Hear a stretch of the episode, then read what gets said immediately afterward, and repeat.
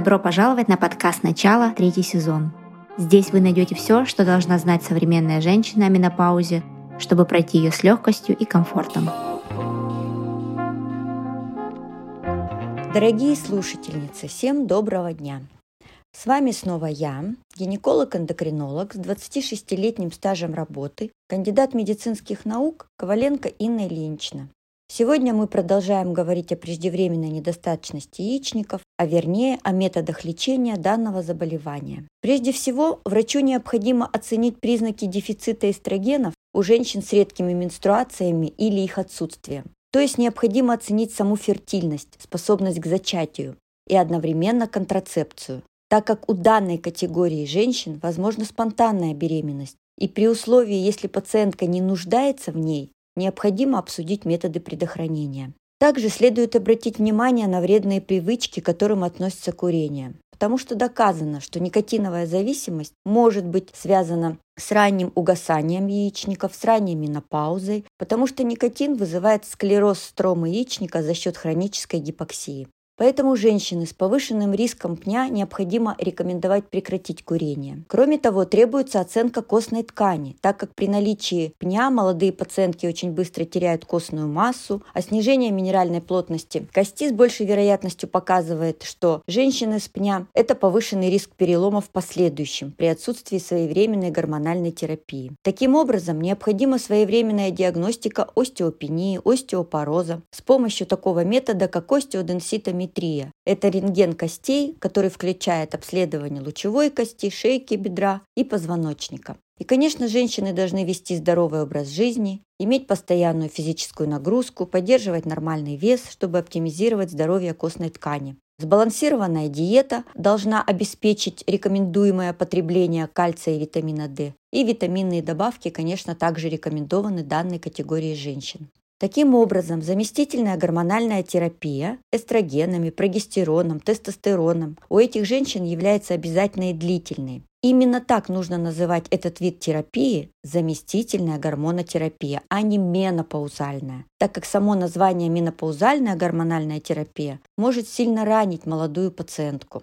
Согласно доказательной медицины, ЗГТ или заместительная гормональная терапия необходима для поддержания здоровья костной ткани, профилактики остеопороза. Это, конечно, снизит риск переломов. Что касается КОК, комбинированных оральных контрацептивов, которые могут подойти некоторым женщинам, но есть доказательства, что воздействие на минеральную плотность кости у контрацептивов намного меньше. Другие лекарственные препараты, включая бисфосфонаты для лечения остеопении, остеопороза, следует рассмотреть после консультации специалиста по данным проблемам. Также известно, что нелеченная апня связана со снижением продолжительности жизни, в основном вследствие сердечно-сосудистых заболеваний, так как эстрогены обладают кардиопротективным действием. Как известно, они защищают сосудистую пациентку от склероза и, соответственно, тромбов. Поэтому данная категория женщин должна быть информирована об необходимости снижения сердечно-сосудистых факторов путем отказа от того же курения, обязательных физических нагрузок, поддержания здорового веса, профилактика ожирения, инсулинорезистентности, в том числе сахарного диабета. И необходимо отметить, что прогестерон в составе заместительной гормональной терапии должен быть обязательно назначен не только для защиты эндометрия у женщин, но и для улучшения когнитивных качеств, таких как сон, память, настроение.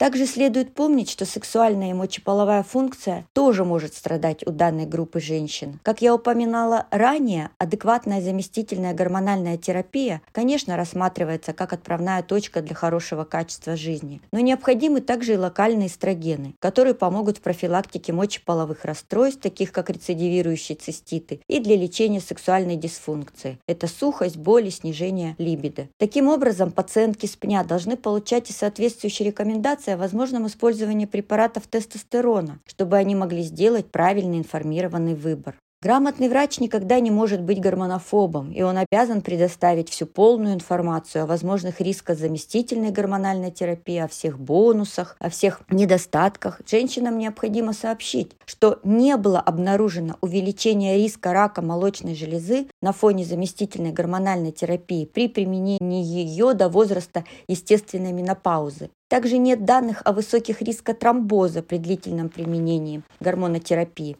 Что касается вариантов заместительной гормональной терапии, то предпочтение отдается 17-бета-эстрадиолу в качестве эстрогенной терапии. И при назначении лечения следует учитывать желание пациента, какую выбрать форму. Какую выбрать форму гормональной терапии, учитывая их соматическое здоровье, какие пути и методы введения каждого компонента. Как известно, есть разные формы гормональной терапии. Это могут быть и трансдермальные формы в виде гелей, кремов, это могут быть и вагинальные, и таблетированные или оральные маточный и внутриматочный. Всем известна внутриматочная система Мирена, которая также может быть одним из вариантов заместительной гормональной терапии в ее составе в качестве гистогенного компонента. Но режим применения терапии женщины может быть разным. Он может быть и непрерывным, если нет менструации, может быть циклическим для менструирующих женщин. Все это в зависимости от того, на какой стадии женщина находится. Для решения этих задач должна быть помощь грамотного гинеколога-эндокринолога. И бесспорно необходима ликвидация всех витаминов по макро- микронутриентам, включая коррекцию железа как устранение гипоксии, витамина D, B12, йода, хрома, цинка и так далее.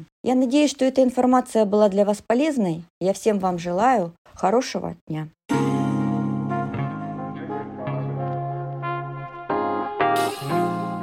Подписывайтесь на наш подкаст, чтобы не пропустить новые выпуски. Присоединяйтесь к нашим сообществам в социальных сетях. Там вы найдете еще больше полезной и интересной информации. Все ссылки в описании. На подкасте «Начало» мы обсуждаем различные подходы и мнения относительно улучшения качества жизни в период менопаузы. Перед применением любых услышанных рекомендаций обязательно проконсультируйтесь со своим лечащим врачом. Будьте здоровы!